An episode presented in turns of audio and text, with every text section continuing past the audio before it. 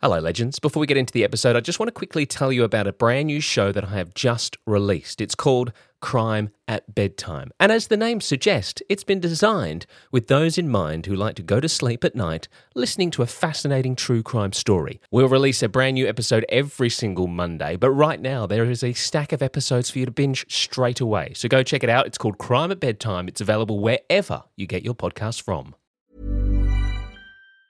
Quality sleep is essential. That's why the Sleep Number Smart Bed is designed for your ever evolving sleep needs. Need a bed that's firmer or softer on either side? Helps you sleep at a comfortable temperature? Sleep Number Smart Beds let you individualize your comfort so you sleep better together. JD Power ranks Sleep Number number 1 in customer satisfaction with mattresses purchased in-store. And now, save 50% on the Sleep Number limited edition Smart Bed for a limited time. For JD Power 2023 award information, visit jdpower.com/awards. Only at a Sleep Number store or sleepnumber.com. Life is full of what ifs. Some awesome, like what if AI could fold your laundry? And some well, less awesome, like what if you have unexpected medical costs? United Healthcare can help get you covered with Health Protector Guard fixed indemnity insurance plans they supplement your primary plan to help you manage out of pocket costs. No deductibles, no enrollment periods, and especially no more what ifs. Visit uh1.com to find the Health Protector Guard plan for you.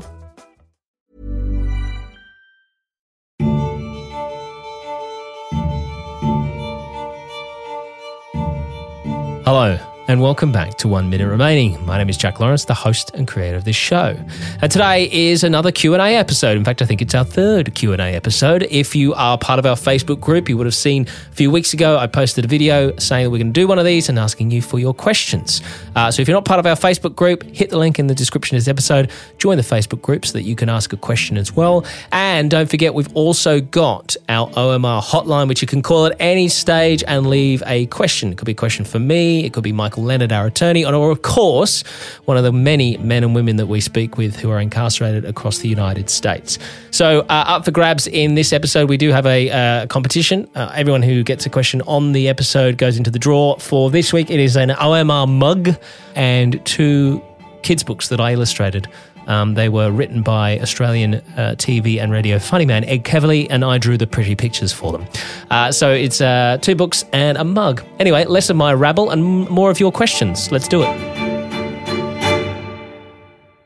Okay, time for another Q&A episode. Big thank you to everyone who's got involved with this on Facebook and calling our hotline number. Uh, there is plenty to get through, so uh, let us waste no time and, and jump into it. Well, let's start with a, a voicemail message. Here we go. Where are you? This one. Hey, Jack. It's Melissa from Melbourne. Hello, Absolutely Mel. love the show. Thank you. My question is if you were a jury member for one of the cases that you have gone through, do you think that you would have voted to convict the person based on the information that was provided to the jury, not so much the information that you're able to gather from the person and other people you've spoken to about the case as well? Could be any of the cases that you've looked into, not any particular one, but I'm just interested because of all your thoughts about the jury system in general.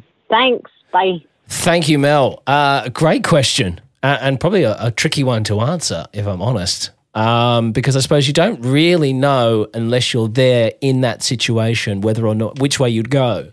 But I think yes, there's plenty of cases that I listen to where from from what I've heard that the jury heard about, then I can see why they voted the way they did. Of course, there's plenty of other cases where you go, how did a jury come to this decision? Um, but when you look at cases like even Evaristo Salas Jr., I mean, when you realize the amount of information that that jury didn't get given – you can understand why they went guilty. Um, obviously, knowing what we know now, if that had been brought up, then of course, completely different story. Ignoring the fact that he was 15, and I don't think I could ever convict someone of spend, you know, uh, spending over 30 years in prison at the age of 15. Uh, but that's a completely different kettle of fish in itself. But for the actual crime itself and for what information was given to the jury, I can definitely understand why they went guilty on him. As I said, now we know the information that we know. You know, you've got this snitch who who lied and said that I lied and I was, you know, uh, someone else wrote this for me and I just signed off in it. You know, you're finding out about the the guy's partner having the trunk cleaned just days after the crime had happened and then selling it. Obviously, looking at all that now, you go, well, if that was in jury was that that was presented to the jury, then you know, and they'd found him guilty, you would go, well, that's crazy.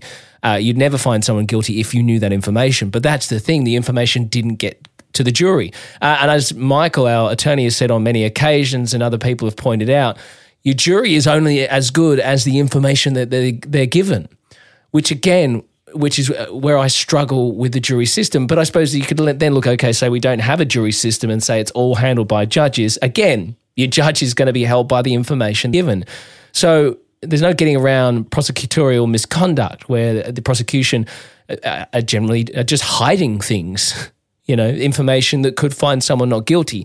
Now, that in itself is just a whole issue that I just don't even know where you begin. Well, you probably need to start by prosecuting prosecutors and people in power who do those things, because at this stage, um, in fact, uh, Temujin Kensu, who we've spoken to obviously recently in a case, he told me all about how the fact that these people are protected from prosecution, um, which I think is is wherein lies the issue. If there's no such thing as repercussions for these people, then why not roll the dice and go, well, let's get ourselves a conviction? So the fact that these people can't be prosecuted for prosecutorial misconduct and, and hiding information and, and that sort of stuff, that is obviously an incredibly bad, bad thing. But yes, there is plenty of cases um, that I've I've spoken about where if I was presented the information that those juries were presented, I quite possibly would have said guilty. It's funny. I think before getting doing this show, I always kind of liked the idea of sitting on a jury. I've been I've been asked, I've been called up to do jury duty twice. The first time I was very very young, uh, and then I actually recently got asked Christmas of this year. I got a letter stating uh, that I've been called for jury duty, and obviously because of what I do, once they found out that they said, "Well, we no longer want you." But I just don't think that I'd want to be on a jury. I just think it's just too too much pressure. You've got someone's life in your hands and you know you've got to make the right decision and yeah it's it, it, comes across to me as like it would be extremely stressful. And you're thrown into a room with people you don't know who have also got you know different personalities and different biases and all that sort of stuff. I just think the whole jury system is just th- fraught with issues it, obviously i'm never going to get that system uh, changed because i am uh, just a bloke who sits in his kid's toy room producing a podcast. So no one's going to listen to him. And, I, and then no one's going to suddenly turn around and say, you know what, this system that we've been using for hundreds of years, this guy don't like it. Let's, uh, let's review this system.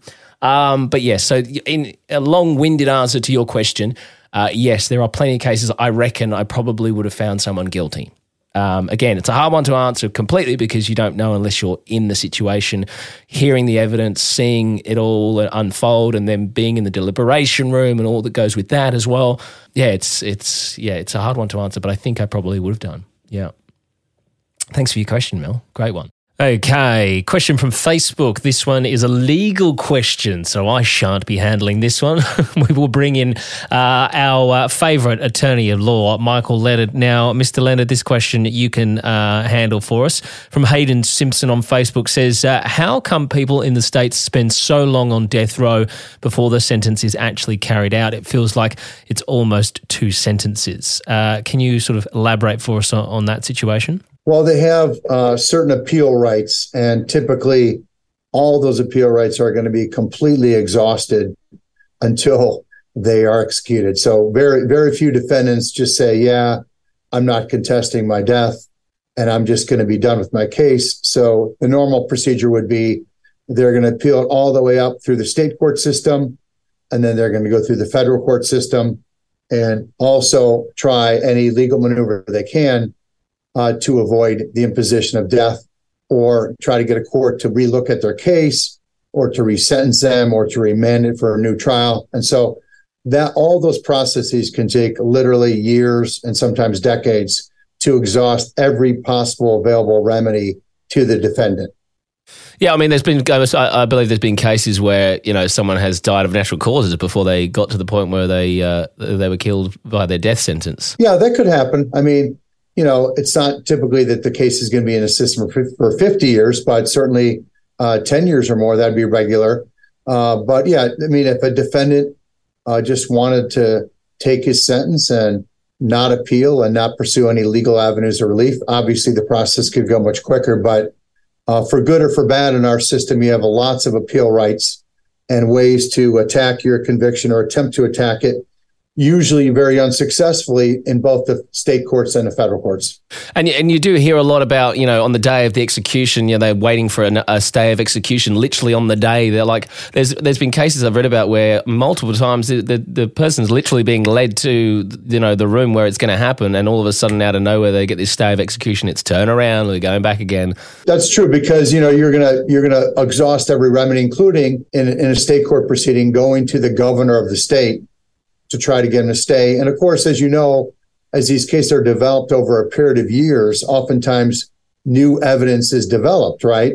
And so that may the, open the door to get back into court and start the process again, right? And then you're appealing a denial that was based upon newly discovered evidence, or you're trying to appeal to the governor of the state to stay your execution based upon either a legal error or something that's been newly discovered. So it, it is true the process can take years or decades. That's that is correct. And, and is it also probably to do with the fact that you know it's it's been it's well documented that numerous people have been executed who were who were innocent, um, and obviously I, I, don't think anyone really wants to do that to anyone is to to execute someone who is innocent. So.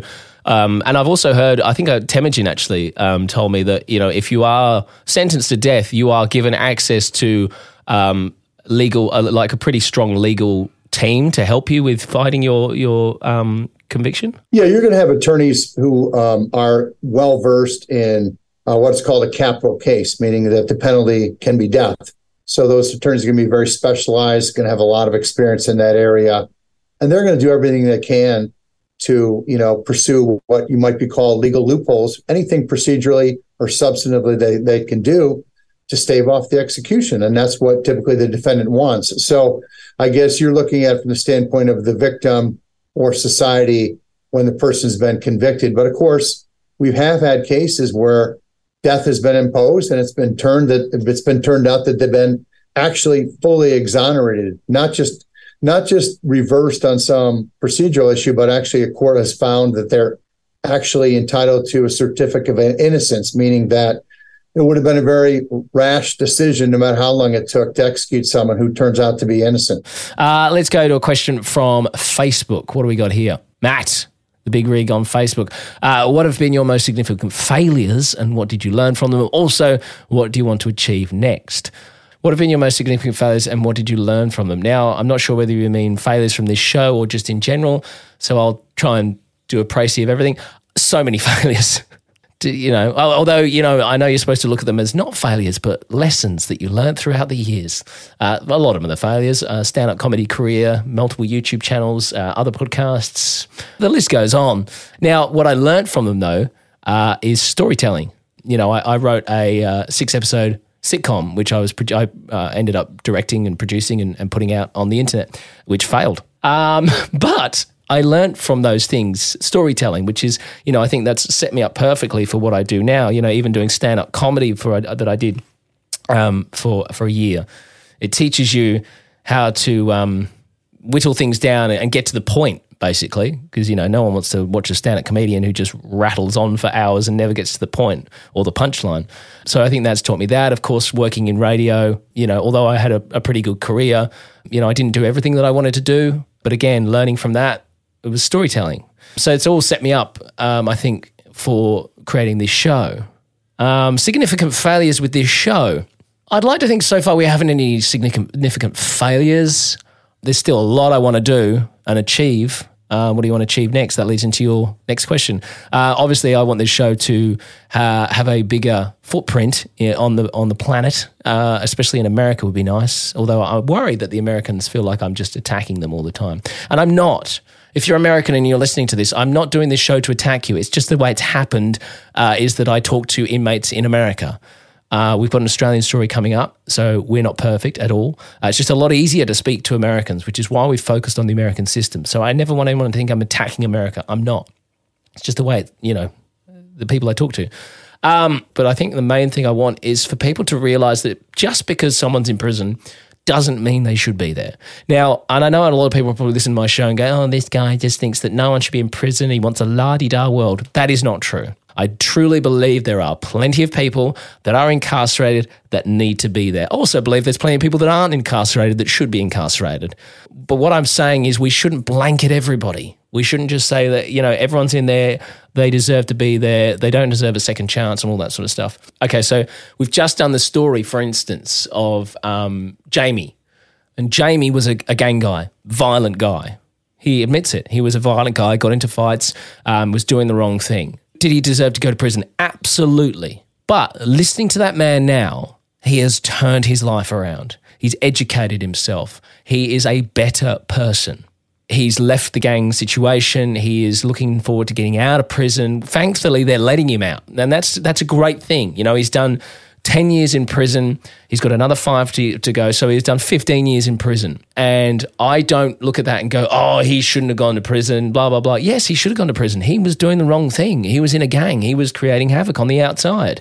You do that, there's got to be repercussions. But what I'm saying is, you know, you see all these situations where people are thrown in with a hundred year sentence. It's like, what is the point in that? What is the point in the prison system giving someone that sort of sentence where there's no rehabilitation? Now, again, not everyone is going to be able to be rehabilitated. I get that and everything should be a case by case basis. And that's what I'm saying.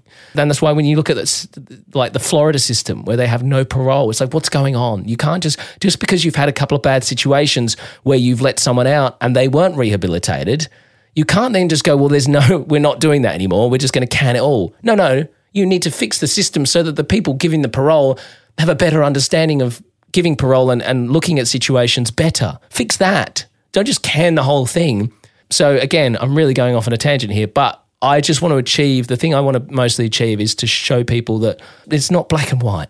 Um, I also would like the show to be successful enough that we can, you know, make enough money that we can put a little pot aside so that I can help certain people. Like David Talley, I David Talley needs money to get himself a proper attorney to get back into court.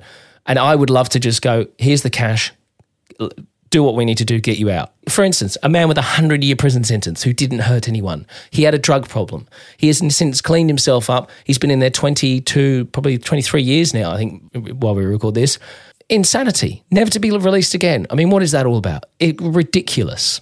If I had the money, of course, I would just hand it over and say, let's do whatever we need to do to get this man out. So, you know, and for, for me to be able to do that, I need the show to be bigger, to be able to make more money, to have more sponsors. Um, yeah, long winded answer to your question there, Matt. And that segues beautifully into the spot in the show where we hear from our valued sponsors and, and advertisers. Uh, they're going to tell you about some incredible products. Get involved with that. Uh, and then we'll see you on the other side with a question for Temujin Kensu.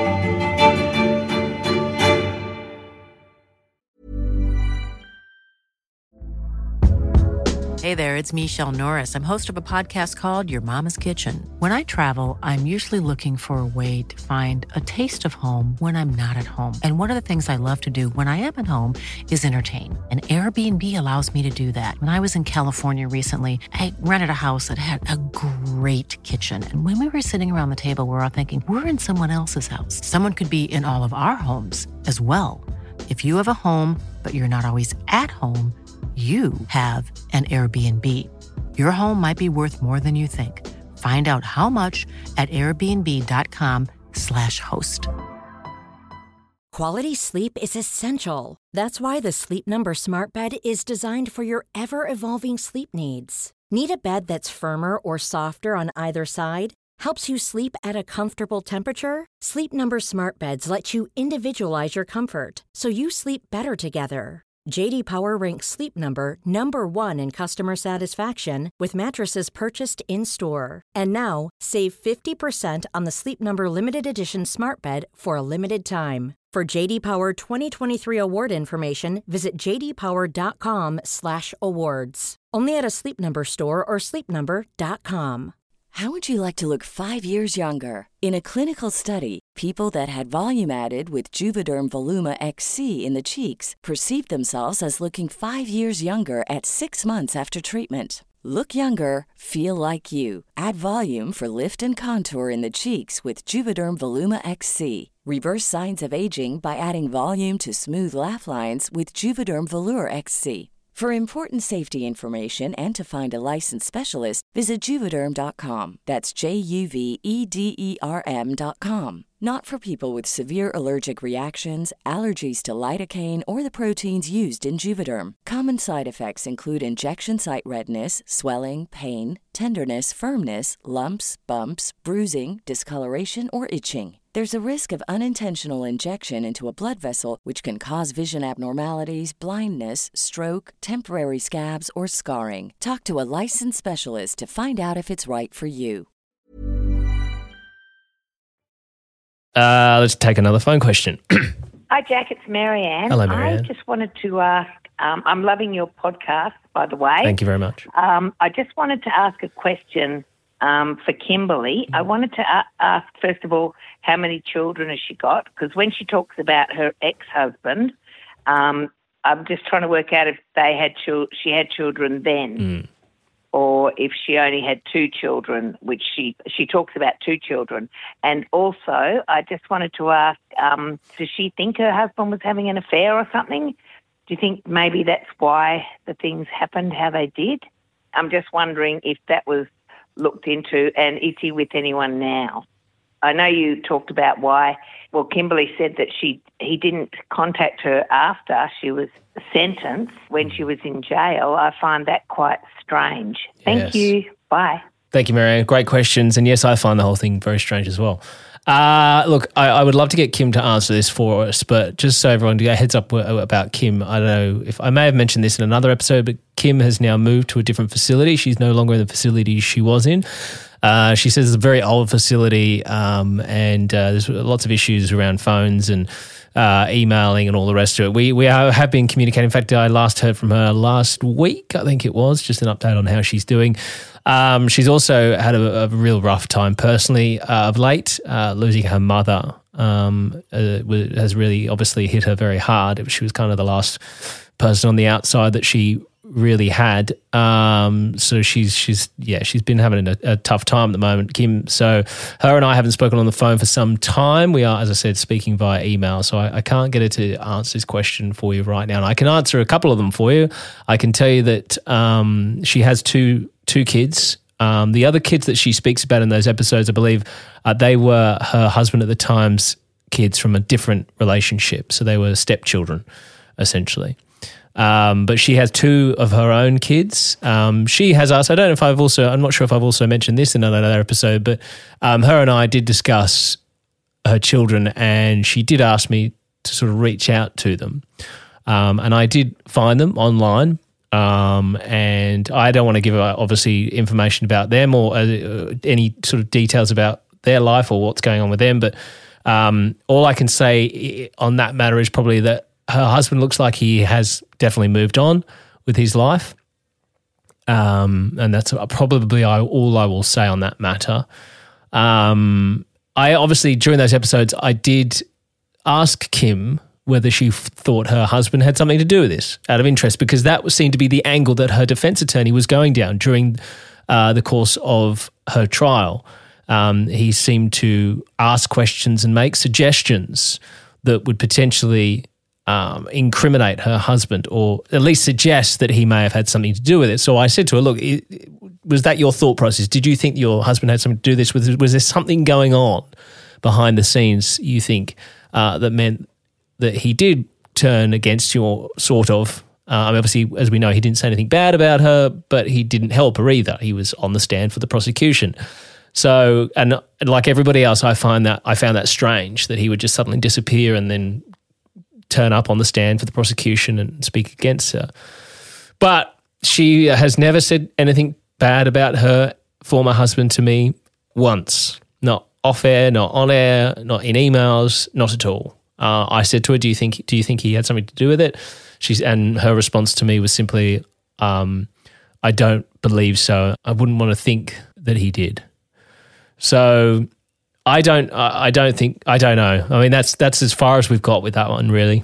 Um, and as I said, I, it's not something I can keep prying. I think with Kim about because again, she's she's had a real rough time of late. At, at this point, she was probably of the opinion that it, it, what what what difference would that make? Um, so yeah, tough one there. It's a it's a it's a very bizarre story, very bizarre case that one. Um, but yes, sorry I can't be more definitive on that one for you. Uh, obviously, as I said, definitely has only got the two the two kids.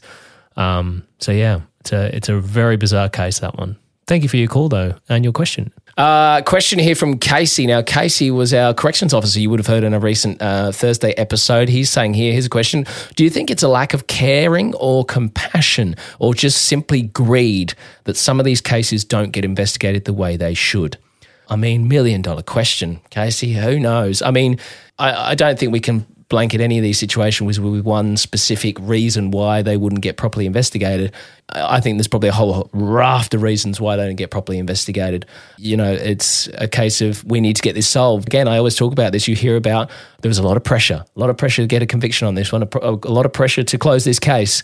And I think that clouds judgment when it comes to investigations because you know there's people that are under pressure like anyone else in any any job you're in there's always a certain amount of pressure the only issue is in these jobs those there's people's lives at stake you know i think you look at Temujin Kensu's case there's a young man who was shot and killed and he was the son of a mayor a lot of pressure to get a result on that case because you've got a mayor of a city going guys my son has been murdered we need to find out who did this and we need to find out now. So they're like, right, quick, guys, we've got to get this sorted. There's a lot of pressure to get this one done. So that is a big issue. I, and again, but I don't think we should also tarnish the legal system, you know, when it comes to detectives and police, because I think the police do a fantastic job. My brother was a police officer for over 10, 12 years, and he was a fantastic copper, you know, always did the right thing didn't just randomly go out and, and give people tickets for no reason and that sort of stuff. So there is so many people. There's plenty of detectives and police officers who do a brilliant job and they want to find the person who did it, not just arrest people or lock someone up. I don't know if greed comes into it. I think, um, you know, we've done interviews in the past where experts have told us that some police can have a bit of a blinkered, blinkered view of their own abilities when it comes to picking someone. And I think less sort of compassion or caring and it's more about ego a lot of the time as well. And, and I think that's what happens when you get these wrongful convictions. It's ego. Sometimes it doesn't allow people to say, hey, I, I got this wrong or we got this wrong. Training would be another thing. You know, simply officers in country towns not being trained properly in how to handle a crime scene, for instance. You know, I've read about so many cases and spoken to so many people on different cases where simple things that you think would be done are just not done, like securing a crime scene, stopping people walking through a crime scene, following up on leads, questioning people. And that would probably come down to as well in these small towns resources. They don't have the resources to do full investigations, to speak to everyone they probably should be speaking to. So it's a whole, whole raft, of reasons. And again, something that we're not going to solve on my little podcast. But thank you for your question, Casey. Okay, let's go to uh, another phone question. Hey, Jack. Jasmine here. Love the show. Um, my question is why does Temujin change his name so many times? I've had so many names been thrown around that he has been called. I'd love to know. Yeah, thanks. Bye. Great question, uh, and one that quite a few people actually had for Temujin. So, uh, of course, I got him on the phone. We had uh, we've been chatting for quite a while, so you'll hear we get cut off very quickly here. Uh, but uh, he answers the question for us on why all the name changes and where Temujin Kensu came from. Yeah, so Mickey was my nickname. My grandma used to call me a little Mick, which is an old uh, nickname for an Irish person. And um, you know, you were a tomboy. Uh, you were you were part of the what they called the Motley Crew when I was young. This before the rock band. The phrase Motley Crew just meant a bunch of ragamuffin kids that ran around together. My grandmother would say, "Oh, you're a little Mick." And so I was Mickey for a long time. And my birth name is Frederick, uh, named by my father who passed when I was seven, when I uh, got my degree in Buddhism and I took my what's called initiation, which is where you take your Buddhist vows, you're given a religious name, uh, much like Muslims and other faiths do. You receive a religious name, yeah. and so I received the religious name Temujin from my teacher, which is known as a Roshi. Uh, I was practicing Zen Buddhism at that time, so we have Roshis. Uh, Sifu is a general term for teacher, also, and uh, or sensei or shidoshi. And but my Roshi gave me the name Temujin, and Temujin means uh, basically means blacksmith. It's a derivative of a uh, southern Mongolian word. Kensu is a family lineage, so if you're in a certain order, you receive the name of that lineage, and Kensu was the lineage that I was training with. And so you receive a first name and a second name. So that's where I got my religious name. Yeah, wow. So, so why? It's interesting. Actually, you're the third person that I spoke to who's incarcerated, who's actually um, two of the, two of the other gentlemen I speak with who did some research into Buddhism and, learned that they actually that completely changed their lives. They left the gangs in prison and, and completely turned their lives around. In fact, the Yeah. the gentleman I just spoke about, the one who's been um, just exonerated, he but he was in a gang in prison because he went in at 16 and needed to survive. Um, but he was put in the hole and started reading, and he was reading about Buddhism, and it, he said it changed his life. So why for Oh, Bu- why for you did Buddhism do that? Well, actually, I was studying Eastern faiths when I was free. I, I had trained in Taoism when I was in Washington State, among other things. And when I came into prison, it was a an insanely violent, loud atmosphere. This is the old days where you have bars at the back and the front of your cell, 450 people crammed into a giant five-story building, all open. And um, meditation was probably one of the things that kept me from going crazy. Yeah. So I would put in earplugs and I would just climb up on my bunk and I would meditate for hours. And also, we didn't have cable television in those days. We didn't have video games or things like that. So we really just had books. We got three TV channels. In the daytime, it was soap operas and the news. So, You have one minute remaining. oh, I'm sorry, that went by way too quick. Yeah, it and so I would spend hours reading and studying. So there you have it. That is uh, all the information behind his name changes, and of course the uh, the name Temujin Kensu. Now, as I said, we had been talking for quite a while. I'm going to be doing an updated episode with Temujin very soon because there's other questions for him as well uh, that he wants to a- uh, answer for you. Um, so we're going to have a full catch up, see how he's going, uh, any news, etc. Uh, very soon. So listen out for that one. Uh, question here from Leah. I appreciate the way that you're there to let the inmate tell their story uh, and that you remain open minded and unbiased during the interviews. But behind the scenes, has there been cases where you do actually think they're guilty? Yes, 100%. There's been people I've spoken to that I believe are a absolutely guilty. You know, and I've said in the past that just because I'm not, I don't become accusatory towards these people doesn't mean I believe every single word I'm told. I mean, I've had even someone give leave a review to state that the host has absolutely no reasoning skills or thought processes of his own because these people are, are obviously guilty. so, but I always stated from the very start that I'm not here to interrogate anybody. I'm not here to call anyone out and say, I think you're lying. I think you're talking rubbish. There's plenty of those shows. There's plenty of those, you know, 60 minutes and, and whatnot where they attack the people they're talking to and, you know, call them out for being liars. But I don't think there would be very many men and women who are incarcerated that would be too happy to, to talk to me if I started doing that. Um, you know, I made it, as I said, I made a decision from the very start. This is about men and women who are incarcerated telling their stories about how they say things happened. It is up to the people listening, you, to decide whether you believe them or not. And of course, I have my own thought process and my own feelings to these different stories that I hear, but it's not my job to, to give my opinion, in my opinion.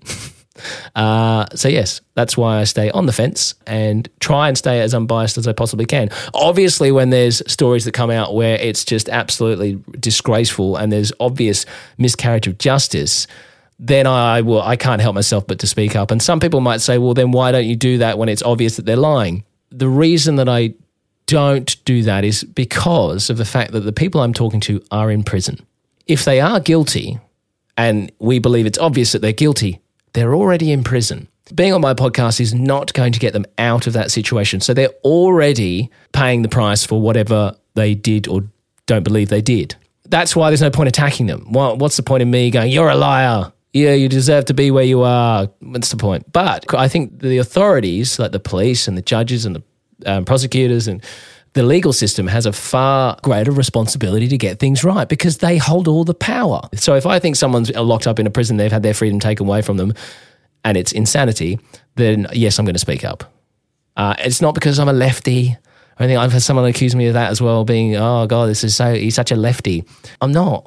I'm not left or right. I sit in the middle. I'm the most boring human being in the world. I have opinions that would be classified as right, and I have opinions that would be classified as left. Um, uh, have you interviewed someone, but their story hasn't made the cut to your podcast due to this reason? Uh, yes, there has been. Uh, there's been interviews and, and stuff that I have done that um, we have decided that um, are probably just not the right the right fit for the show. Okay, another Facebook question from Mandy Carvin. Uh, thanks for your question, Mandy. I haven't heard Michael's take on Temujin's case yet, so disregard if answered, please. But is Temujin's case one Michael is willing to take on? Surely it would be a great case to be on the right side of.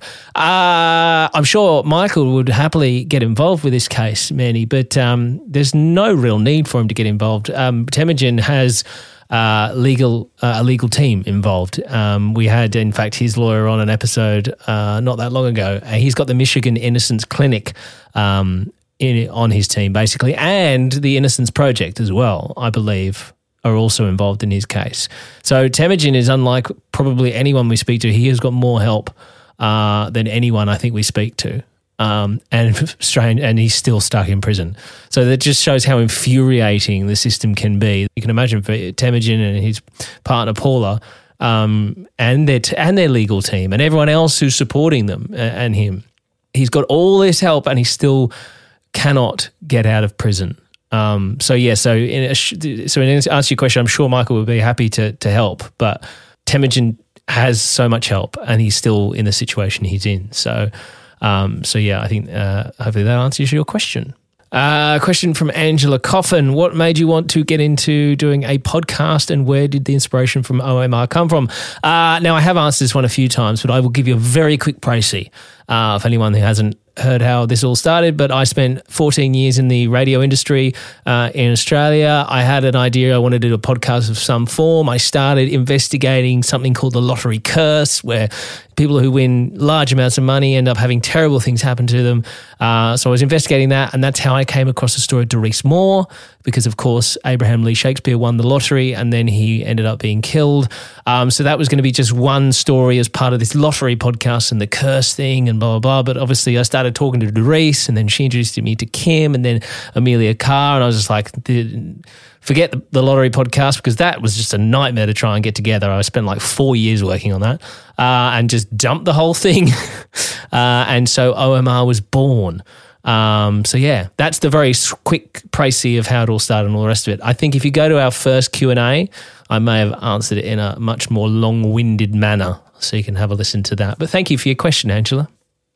So there we have it. Those are our questions. Uh, I want to thank everyone who sent us in a question. Uh, there was a couple that I didn't get to just because we've already blown out in this one. I know Donna, you asked a question about the Alaskan Avenger. I want to get Jason on if I can uh, to talk about. It'd be great to just catch up with him anyway. Um, so I will, will, try and get hold of him. It is harder to get hold of Jason because I have to go through his sister, and it's a, a bit of a back and forth situation, but I'm going to try and get hold of Jason soon so we can have a, just a catch up with him, see how he's going, and I'll ask him your question about his parole situation, all the rest of it. Uh, so thank you so much indeed for everyone who sent in a question. All that's left now to do is to choose a winner. Uh, for those of you who are not part of our Facebook group, when I put a video saying we're doing a Q&A, I also put out uh, our competition. So basically what's up for grabs is an OMR coffee mug and also two kids' books that I illustrated. Uh, they are kids' books that were written by uh, TV and radio's funny man Ed Kavalee. Um, one of those books is not even in stores yet. Not sure if I'm allowed to give it away even, but I'm doing it. Okay, so everyone who um, uh, who had a question that got into the episode is going to the draw. Now, we did have a couple of double ups on the Temujin changing his name multiple time question. A lot of people were interested about that one. So I've still put your names into the draw Michelle O'Connor, Rebecca Nofke, and Melissa Mitchell. Uh, you are in the draw as well. You, that noise you can hear is everyone's names on pieces of paper. Uh, and we are, it's in a giant novelty mug. Uh, I'm not going to pick the winner. As is now tradition, I will get the uh, competition prize uh, winner picker in here to do that. That is my wife. Becky, can I borrow you? It's tradition that you pick the winner of the competition for the Q and A. Don't want to break tradition. All right, there we go. We have the winner, and the winner is Michelle O'Connor. Michelle O'Connor. Congratulations, Michelle. You are the winner of the mug and the books. Got to post that to the United States. all right, so there we have it. Another Q and A. Thank you again for everyone who sent in uh, your questions and all the rest of it. We'll do another one probably I don't know at some point very soon. Uh, until next time, talk to you soon. Thanks for the support as always. I love you all in a weird way. One Minute Remaining is a Mash Pumpkin production. Produced, hosted, and created by Jack Lawrence. Editing and sound design by Jack Lawrence and Dom Evans. This show is part of the ACAST Creator Network.